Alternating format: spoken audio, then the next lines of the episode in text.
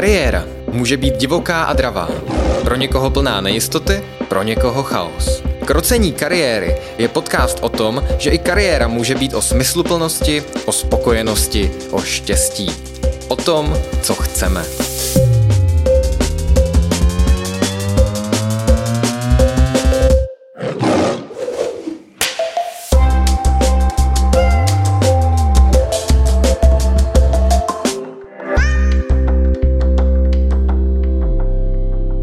Si najdu práci, kde budu nejvíc v čilu?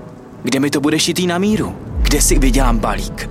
Ať se ptám křišťálové koule, ducha své baby nebo AI, nikam to nevede. Nevěšti svou budoucnost. Tvoři. Přijď na Job Challenge. Veletrh pracovních příležitostí 1. listopadu v hotelu Pasáž v Brně. Registruj se na jobch.cz. Vítejte u dalšího krocení kariéry. Jmenuji se Jaroslav Síkora a dnešním hostem je ředitelka městské knihovny ve Znojmě Jana Sikorová. Dobrý den. Dobrý den. Podobnost jmén je čistě náhodná, tolik k nějakému úvodnímu představení dnešního hosta. A protože jste ředitelka knihovny, mě by zajímalo, co ráda čtete. U mě se to celkem mění a nemám, nemám žádnou prioritu. A čtu ráda beletry, ale poslední dobou se více zaměřuji na naučnou literaturu, a, a většinou čtu více knih zároveň a vybírám si tituly podle nálady. Co právě čtete? Já jsem tu otázku trošku čekala. A zrovna čtu knihu, která se jmenuje Nenásilná komunikace. Mm-hmm. A teda, pardon, no asi nenásilná komunikace. Svět nenásilí, pardon. Svět, Svět nenásilí. nenásilí. Nenásilná komunikace, myslím, od Rosenberga. Ano, přesně tak. A tohle je kniha od Miky Kaštán. Mm-hmm. A ale k tomu čtu ještě jak na pohovory s podřízenými pracovníky, což je kniha, kterou, kterou mám ke své uh, práci. A myslím si, že momentálně nemám žádnou beletrii rozečtenou, ale určitě si to ráda proložím. Kdybyste měla vybrat jednu jedinou knížku, kterou byste za poslední roky, tak knížku z posledních let doporučila snad úplně každému. Máte nějakou takovou? Mm-hmm. Předpokládám, že vám projde v knihovně rukama hodně knížek. No mě těch knížek rukama moc neprojde, mm-hmm. protože v téhle ředitelské kanceláři se nachází opravdu spíše ta odborná literatura, a, ale cíleně si knihy vybírám, ukládám si je do své aplikace a vybírám si potom ty tituly, které chci číst. A, takže ta kniha, kterou bych doporučila, je kniha Viktora Frankla o smyslu života. Četla jsem ji teďka v létě, vyšlo to a, opakovaně, nebo znovu teďka a, nové vydání. Původně to tuším vyšlo pod názvem A přesto říci životu ano. Mm-hmm. Viktor Frankl byl uh, uh, rakouský psychoterapeut, uh, který prošel koncentračním táborem a v podstatě zakladatelem uh, logoterapie, mm-hmm. která se zabývá touhou po smyslu života. Díky za ten tip, já bych Frankla doporučoval všemi deseti, koho bych potkal, takže, a, takže je mi to velmi sympatické. A my jsme se předtím, když jsme začali nahrávat takhle a, naživo, a, bavili trošku o tom, kdo vlastně se může v knihovně uplatnit. A protože si myslím, že je to otázka, která pro mnoho posluchačů kariérního podcastu, kterým jsme, může být relevantní, zejména pokud jsou to studenti ať už knihovnictví nebo jiných filozofických oborů, ať už je to studium jazyků, estetiky, archeologie, a, tak a, může být velmi relevantní, protože jsou to často studenti, kteří přemýšlí nad tím, co můžou v budoucnu v životě dělat, jak můžou to své vzdělání uplatnit. Jak je to u vás ve Znojemské knihovně? Mm-hmm. My samozřejmě rádi zaměstnáváme absolventy uh, knihovnictví, ale uh, vítáme také absolventy různých jiných oborů, protože většina z nich má co přinést i do toho knihovnictví. Uh, knihovny se v poslední době dost vyvíjejí a my dokonce jsme rádi, když k nám přijde člověk, který vystudoval pedagogiku i tu archeologii, protože zase může pomoci s různými přednáškami v rámci třeba Akademie třetího věku, kde seniori mají zájem o historii historii a různá další témata, takže určitě nejsme striktně nastavení na to, že přijímáme pouze absolventy oboru knihovnictví.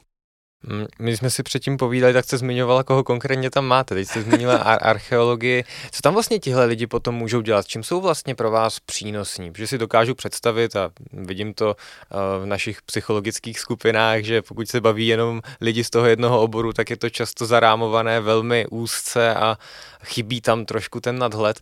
Co to přináší do té knihovny konkrétně? Krom toho, že to osvěží kolektiv, řekla bych, tak určitě tam máme různá prolnutí těch oborů, náhledy na, na situace. Samozřejmě se vyžaduje ta knihovnická práce, to je neoddiskutovatelné, ale máme tam i spoustu nových kontaktů díky těmto lidem. Pomáhá nám to v podstatě rozvíjet tu práci i jiným způsobem. To znamená, že absolventi nebo i studenti jiných oborů než knihovnictví se nemusí bát napsat do Znojemské knihovny, kdyby měli zájem tam pracovat. Ano, vůbec, vůbec se nemusí bát, my se naopak eh, budeme těšit eh, na to, když k nám přijde někdo z nějakého jiného oboru. Když navíc povede pohovor někdo, kdo je nabrýfovaný literaturou o pohovorech, tak to nemůže dopadnout špatně. Vy sama jste ale na Masarykově univerzitě studovala a stále studujete, ale studovala jste tam v minulosti informační studia a knihovnictví. A já, když jsem si připravoval scénář, tak vlastně jsem si říkal, že být ředitelkou knihovny je při absolvování uh, takového oboru asi jeden z těch možných vrcholů kariéry. Uh, vnímáte to tak? A případně chtěla jste být vždycky ředitelkou knihovny, nebo byla tam vůbec taková představa někdy v minulosti? No takhle já to vůbec nevnímám. A jestli je to můj vrchol kariéry, to nevím. Možná mě ještě čeká nějaký. ne, já jsem, já jsem v podstatě nechtěla v prvopočátku být ani knihovnice. Mě hrozně lákala speciální pedagogika a práce s dětmi se sluchovým postižením. A nikdy jsem se k tomu nedostala, protože jsem se nedostala na vysokou školu, na tu speciální pedagogiku, ale mezi tím jsem se dostala na vyšší odbornou sociální pedagogiku. Nicméně Nicméně eh, díky tomu, že jsem se přestěhovala do Znojma, bylo Brno blíže a šla jsem studovat vyšší odbornou školu eh, knihovnických eh, služeb. Uh-huh. v Řečkovicích na Hapalově ulici, kde už teda nesídlí, ale při práci jsem potom vystudovala KISK a myslím si, že to byla moje nejlepší možná volba, kterou jsem mohla ve svém životě udělat. Jak se teda stalo, že jste nyní ředitelkou? A, no, já jsem začínala na pobočce, kde jsem v podstatě měla na starosti eh, chod celé, celé té knihovny. A dělala jsem besedy pro děti, a, ale po pěti letech jsem zjistila, že bych chtěla nějakou změnu. Jenom bych chtěla upozornit, že v té knihovně působím eh, na různých pozicích už 20 let. Mm-hmm. Takže, Takže jste tam nejsem... nastoupila, vlastně jste tam takovou stálicí. dalo by se, dalo by se říct. Jenom možná pro posluchače, vy jste teď ředitelkou, vlastně byla jste jmenovaná v roce 2020, pokud ano, nepletu, takže ty jste tři ano, roky. Ano, ano, ano začínám čtvrtý, nebo jedu, jedu teďka čtvrtý rok. A mezi tím jsem byla na regionálním oddělení, kde jsem se stala vedoucí tohoto oddělení. To má na starosti v podstatě péči o knihovny regionu, mm-hmm. ty malinkaté, obecní i ty větší, profesionální, ale náš region má spoustu těch malých. A, a potom bylo vypsáno výběrové řízení a protože mám ráda výzvy, tak jsem to pojala jako osobní výzvu, že bych chtěla a, tu knihovnu rozvíjet. A, no, a ono se to podařilo. Na druhou stranu jste říkala, že vlastně na tom úplném prvopočátku jste vůbec do knihovnictví jako do oboru jít nechtěla. A jak jste teď vlastně, a možná je to taková hodně osobní otázka, ale jak jste vlastně spokojená s tou volbou a s tím, že jste nakonec skončila někde jinde, než jste třeba čekala nebo než jste původně plánovala? No, já nevím, jestli to bylo, že bych úplně nechtěla. Ona to byla moje mm-hmm. záchytná volba a já jsem se v tom knihovnictví našla. Mě ta práce baví, naplňuje, baví mě hledat nové směry, eh, rozvíjet nové služby, eh, i získávat finance mimo rozpočtově, aby jsme mohli eh, pořídit do té knihovny nové věci a pracovat i třeba s novými skupinami lidí nebo, nebo zatáhnout tam právě lidi, které, které bychom tam třeba prvoplánově nečekali, nebo které, kteří dřív do té knihovny třeba nemohli nebo nechtěli přijít. To zní, že tam máte spoustu práce, která vás baví. Ano. Takže to možná zase dobrá zpráva pro studenty, že i pokud se dostanou třeba na tu záchytnou variantu, záchytnou školu, tak to může přinést, přinést docela, docela dobrý ovoce. Mm-hmm. Já, já bych řekla, že u nás v knihovně je několik lidí, kteří, jak už jsem říkala, nevystudovali knihovnictví, ale v tom oboru se našli a moc se to baví, stejně jako mě, doufám. a já jako beru svou práci jako svůj koníček a ono ve chvíli, kdy vás a, ta práce baví, tak a, je to vidět, doufám, i na venek a je to hodně jednodušší překonávat potom různé překážky, než když to děláte jenom z nějaké povinnosti nebo z toho, že čekáte, že vám přistane výplata na účet. Vy jste to trošku nakousla, že vlastně, i když člověk nemá vystudované knihovnictví, což je přesně ten obor, který by člověk v knihovně většinou čekal, tak se tam může uplatnit. A zároveň jste říkala, že jako ředitelka knihovny vlastně spíš čtete tu odbornou, tu naučnou literaturu, aspoň v poslední době, než byste vyloženě sledovala nebo aktivně asi procházela ty knížky, které vám do té knihovny přichází.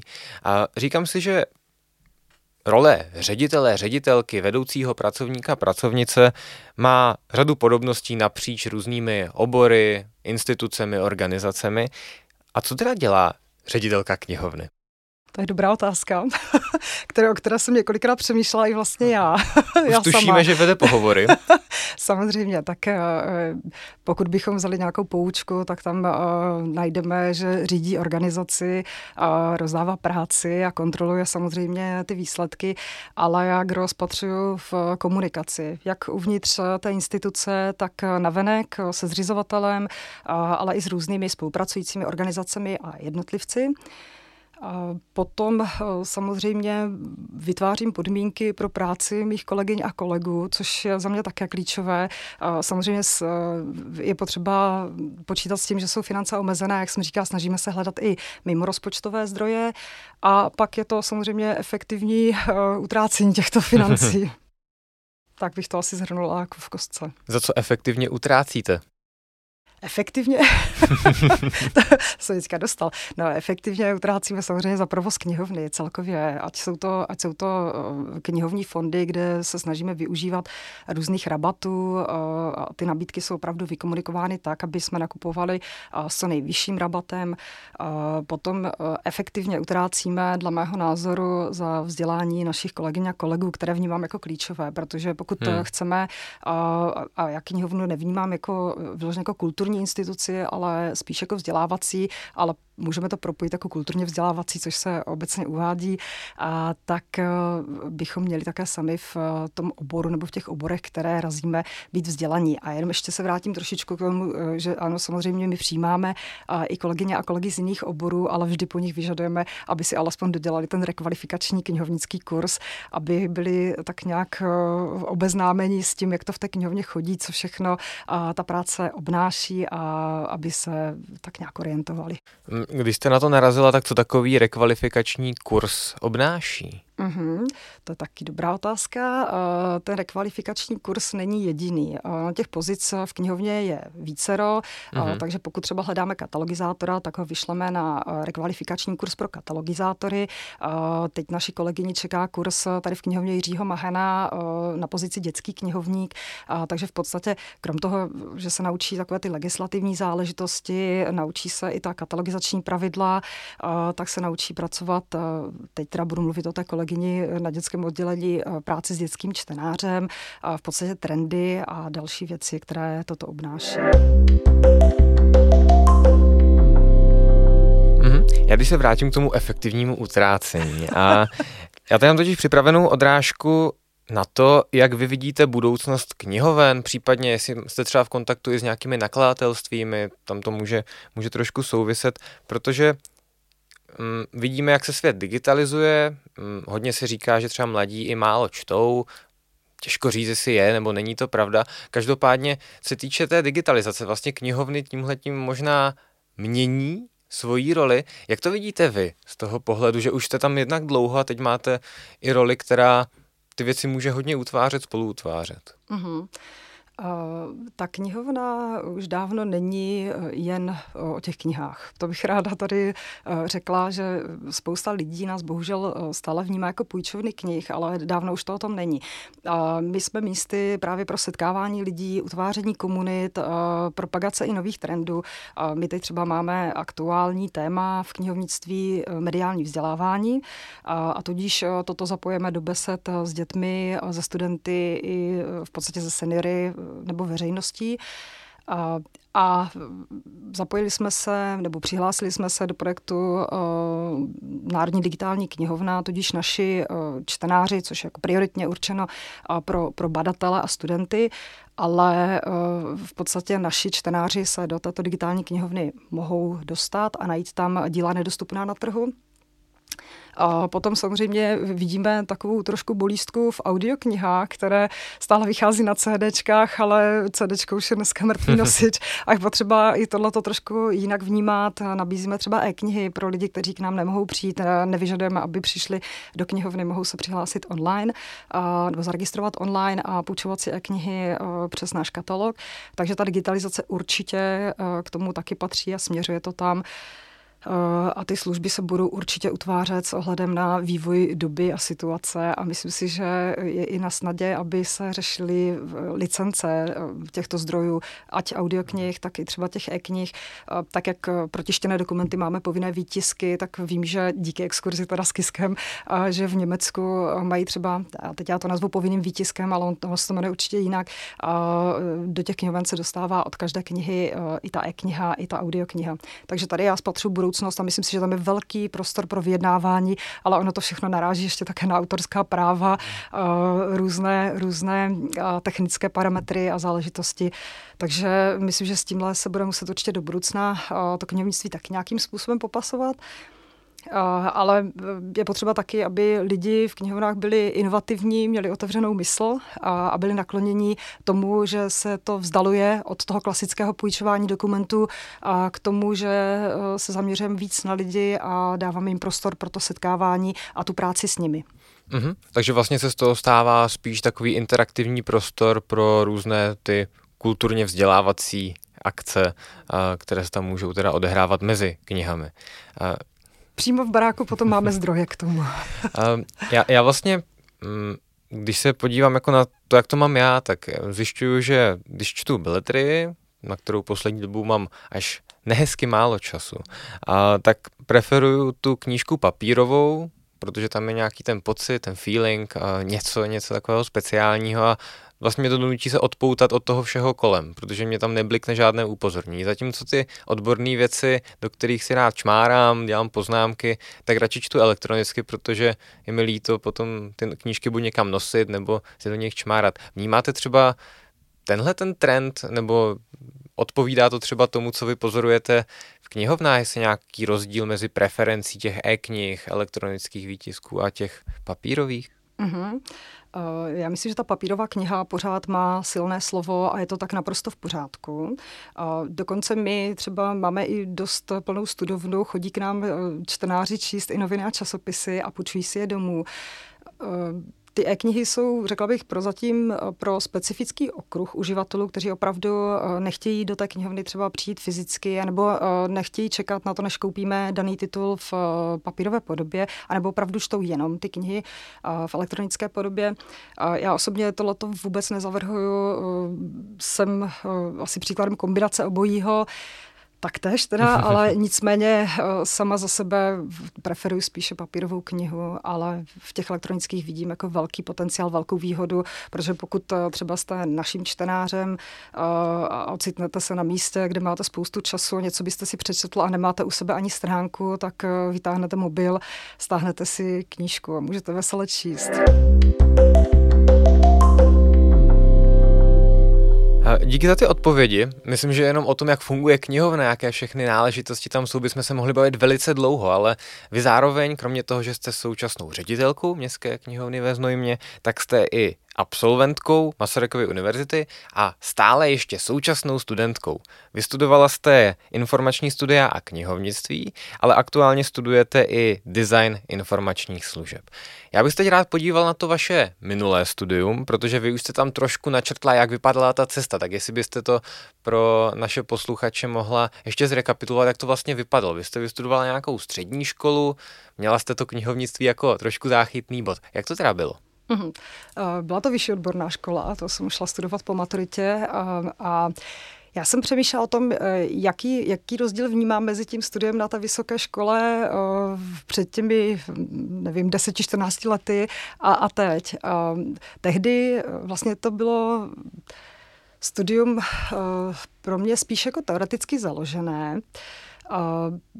Museli jsme sbírat ještě i Bčkové, Cčkové kredity, tudíž občas člověk si zapsal něco, protože věděl, uh, že to třeba není na to studium náročné, přiznávám to na rovinu, bohužel to tak bylo. Dneska bych asi o tom přemýšlela trochu jinak. Nicméně mě to teda, uh, to studium velmi, velmi bavilo v té, i v té době uh, a i při té práci se to dalo zvládat. Neměla jsem ještě tehdy žádnou rodinu a myslím si, že bych to asi zvládla i při rodině, protože třeba moje kolegyně, se kterou jsme začali studovat společně, tak v podstatě potom končila o malinko později, protože si pořídila mezi tím miminko. A, takže na to jsem velmi intenzivně v té době myslela, protože to muselo být náročné. A dneska nemůžu říct, že by to nebylo náročné, ale zase to dělám úplně z jiných důvodů. Tehdy jsem uh, měla pocit, že bych ten titul měla mít.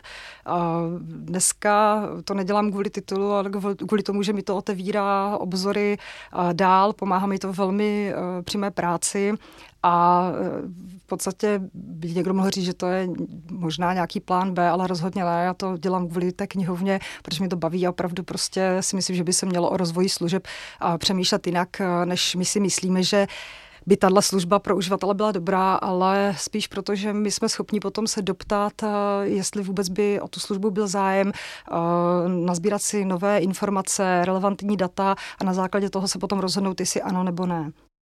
Možná našim posluchačům nebude úplně zřejmé, jakou formou vlastně teď studujete. Uh-huh. Jak, to, jak to máte z toho formálního pohledu? To studium je zcela distanční uh-huh. a probíhá online formou. Takže my se potkáváme jednou za 14 dní a je to, je to synchronní setkání, na kterém si spíše jakoby upevňujeme eh, vědomosti, které jsme sami eh, si nazbírali prostřednictvím studijních materiálů, podcastů. Lektoři nám nahrávají i různá videa a navíc pracujeme ve skupinkách, takže se potkáváme potom ještě mimo tato setkání se spolužáky a spolužačkami a tvoříme různé projekty a i si píšeme na Teamsech. Máme úplně úžasnou podporu teda z fakulty, takže já bych tohle studium opravdu doporučovala úplně všem. Vy jste vlastně eh, řekla zajímavou věc v tom, nebo aspoň pro mě zajímavou, že teď to máte trošku jinak oproti tomu vašemu původnímu studiu. Vy jste tam zmínila, že vlastně teď se snažíte to hodně napojovat na to, že to děláte pro tu knihovnu, zároveň, že to vaše původní studium bylo možná trošku víc teoretické, přesto vás bavilo. Považujete se za pilnou studentku, která uh, fakt studovala ráda, anebo to pro vás bylo spíš takové teoretické vystudování si zkrátka oboru. Chtěla bych říct, že, že možná vůbec ne, protože my jsme, my jsme na bakalářském studiu uh, ze spolužáky občas vynechali tu přednášku a šli jsme debatovat o životě, to přiznávám na rovinu. Uh, nebylo to vždycky úplně tak, že, by, že bych odevzdaně uh, studovala, což nevím, jestli jako se hodí takhle do eteru říkat. Uh, ale teď si vlastně určujeme i to svoje vlastní tempo, to, co jsme schopni a ochotní se i při té práci a rodině nebo péči o rodinu uh, naučit. Uh, ale jako zásadní rozdíl vnímám v tom, že tehdy uh, jsem byla asi orientovaná víc na ten výsledek. To znamená, že když jsme měli nějaký předmět uh, a byl tam nějaký výstup, tak samozřejmě dobře se naučit na zkoušku nebo dobře zpracovat materiál, který měl být výstupem toho předmětu. Hmm. Ale dneska to vnímám tak, že mnohem častěji během toho prvního roku byla byla tím cílem cesta, kterou jsme si měli projít a tohle je strašně velký uvědomění si, že ne vždycky musí být ten výsledek perfektní, ale že potřebujete uh, mít dobře umetenou tu cestičku k tomu, abyste se jednou k tomu skvělému výsledku mohl dobrat. Mm-hmm. Takže vlastně tehdy ta motivace byla dosáhnout toho, co se tam hodnotilo Mm-hmm. Zatímco teď, mm-hmm. teď to mm-hmm. spíš vnímáte tak, že by to spíš mělo být o tom, že to, co je zatím, ještě dál mm-hmm. za tím hodnocením, mm-hmm. je tím, co je tam pro, pro vás důležitý. Mm-hmm. Určitě takto. Uh, přesto mi to nedá, z čeho dnes, uh, dodnes vlastně z toho vašeho původního studia čerpáte, co pro vás bylo vlastně tím nějakým nosným nebo nejnosnějším možná? Tak určitě vám neřeknu nějaké vědomosti. Hmm. To člověk eh, časem zapomene, nebo se k tomu dokáže nějakým hmm. způsobem vrátit a eh, každý obor se vyvíjí a jsou tam nové eh, informace, nové trendy, nové záležitosti. Ale k čemu mi ta vysoká škola nejvíc byla, tak určitě k nějaké sebedisciplíně. K tomu, že jsem schopná vytvořit nějaký materiál, někdy během krátké doby občas se u toho zaseknu, protože eh, je to dáno tím, že opravdu chci, aby to bylo v pořádku. A, ale ve smyslu tomhletom dodržování termínu, eh, komunikace a spousta dalších věcí. Měla jste během toho vašeho původního studia nějakou brigádu a třeba brigádu v oboru nebo nějakou práci? Jak, jak jste to měla v tomhle ohledu? Uh, no, já jsem studovala při té práci, takže už uh-huh. jsem v mhm. té době eh, pracovala na pobočce, kde jsem zajišťovala, jak už jsem říkala, celý chod této pobočky. A na vyšší odborné škole uh, jsem měla možnost v podstatě se podílet na automatizaci této pobočky s mou tehdejší spolužačkou. Je to furt ta stejná, se kterou jsem potom šla na tu vysokou školu. Takže v podstatě jsme si tak trošku čichli k těm technologiím, že jsme od té, od té papírové evidence uh, plynule přecházeli, přecházeli na tu elektronickou. Super, když teď přejdu k tomu designu informačních služeb. Já tam vlastně jsem eh, přemýšlel nad tím, že řada lidí, kteří už v praxi jsou, tak si ty vědomosti nebo nějaké třeba současné trendy nebo i ten networking přibližuje skrze řadu kurzů, nějaké takové to spíš neformální vzdělání. Proč jste se rozhodla jít právě na KISK?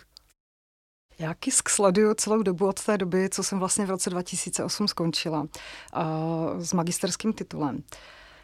Uh, a vlastně v loni během prázdnin na mě nový obor vyskočil a strašně moc mě to zaujalo. Mně se líbila ta náplň, eh, protože eh, já jsem původně přemýšlela o tom, že bych asi eh, si měla dodělat nějaké manažerské vzdělání, že přece jenom ta knihovnická práce je trošku odlišná od toho ředitelování dost, teda bych řekla nejenom trošku.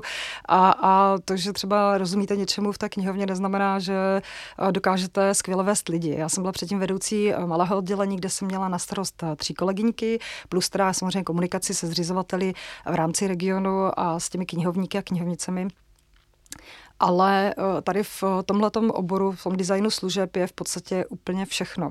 Eh, učíme se tam eh, správně klást otázky, dělat výzkumy, máme tam i psychologii, práci s týmem, jsou tam leadershipové záležitosti, takže pro mě je to skvěle seskládané a navíc mi to pomáhá i v té práci s tím mým kolektivem, propojování těch lidí, práce na, na úkolech, společná práce na úkolech, nikoli striktně odděleně, že toto je záležitost jednoho oddělení a toto je záležitost druhého oddělení, ale ty lidi právě se můžou krásně propojit skrz nějaký projektík drobný, nebo, nebo třeba máme kolegyni uh, s kolegou, kteří dělají krásné věci pro studenty nebo i pro, pro děti mladšího věku, kde zapojí každý právě ty své schopnosti. Ona umí skvěle německy, kolega umí skvěle hrát na hudební nástroje, má, mají rádi společné autory a tudíž dokážou z toho vystřihnout skvělou, skvělou akci pro lidi různého věku. Um, takže tam vlastně jde o ten všeobecný rozvoj nějakých dovedností, které můžete vy využít na té svojí,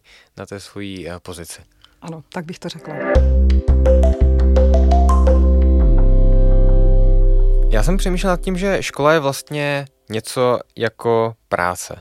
Kdybyste měla teď vzít nějaký tip nebo nějakou myšlenku, co si vlastně studenti můžou nést z toho studia? Vy jste to trošku řekla tou disciplínou možná, ale co dalšího si vlastně můžou odnést do toho pracovního života? Protože sama jste zmínila, že nejsou to vždycky ty vědomosti, které jednak z té hlavy zkrátka vypadnou, druhak se ve většině oborů stanou po nějaké době neaktuální.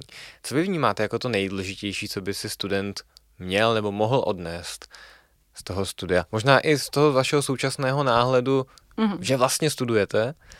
A mm-hmm. Co tam teď vnímáte? Já spíš bych řekla na začátek, že jsem se teďka jako zamyslela, že jsem teda tím pádem v práci pořád. já, já, já, eh, to nejdůležitější, co by si z toho mohli lidé odnést. Hmm. A no, určitě je to propojování, budování vztahu, komunikace, uh, schopnost vyhledat si uh, ty informace, pokud vidím, že nejsou relevantní a že jsou zastaralé a to je asi, asi to hlavní z toho. A možná, možná eh, i to, že já jako studuju, pro, eh, i když nemusím, ale jak už jsem to říkala, já si myslím, že každý, pokud chce tu práci vykonávat dobře, tak by se určitě v ní měl nějakým způsobem rozvíjet, tak asi možná i tu touhu po těch informacích. Já tím přemýšlím i tak, že nás vlastně nikdo nenutí studovat. Ta hmm. základka je povinná, ten mhm. zbytek hmm. už... no možná to budou trošku rodiče, že jo? Co si občas, občas to tak je, a... ten tlak i vrstevníků a všeho možného tak, kolem tak. nás. A občas si myslím, eh, že ne, ne občas, určitě, určitě to vyžaduje i to povolání, které chceme vykonávat. To se furt eh, propojuje vlastně s tím, o čem si tady povídáme. A my třeba v knihovnictví máme i takovou normu, že bychom měli splňovat 48 hodin za rok toho vzdělávání, což eh, občas se třeba nedá v některých pozicích zvládnout a v některých eh, to hluboce převyšuje. Jo, takže, takže asi takhle. Pokud nás poslouchají i nějací ne zrovna studenti Masarykovy nebo jiné univerzity, lidi, kteří třeba už jsou uh, v tom pracovním uh, životě naplno, uh, v tom produktivním věku. Vy jste sama řekla teď, že jste v práci snad pořád, tím pádem, pokud je studium práce. Jak se vám daří kloubit ty pracovní povinnosti, ježdění třeba tady do podcastu, tu školu a ještě třeba rodinný nebo nějaký osobní život? No já mám momentálně tu výhodu v, v tom, že v podstatě některé projekty si můžu skvěle napárovat na tu práci. Že ve škole opravdu nevytvářím uh, nové projekty, ale snažím se uh, tu školu využít v té své práci a tím pádem je to takový oboustranný proces, dalo by se říct. Uh, ale e, ve smyslu jako to studium samozřejmě na to v práci nemám čas. E, já jsem celkem, troufala bych si říct, velká čtenářka. Na televizi se dívám zcela minimálně, takže po večerech místo čtení teďka studuju nebo čtu jinak. Poslouchám ty podcasty a dívám se na různá videa a setkávám se se spolužáky v podvečer.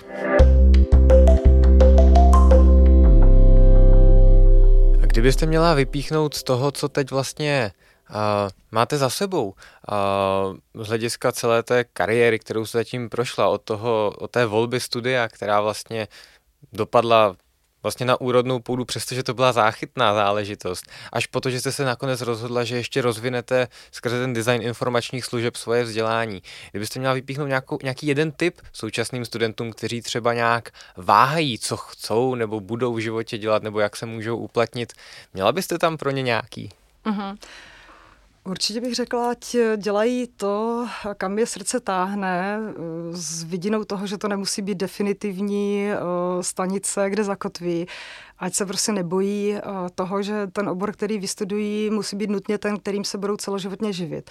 Že v podstatě se můžu, může kdokoliv z nás rozvíjet jakýmkoliv směrem eh, bude chtít, jenom prostě musí sebrat trošku odvahy a jít do toho. Díky, že jste byla hostem podcastu Krocení kariéry. Děkuji také. Díky posluchačům, že posloucháte a budeme se těšit zase u dalšího dílu. Mějte se krásně.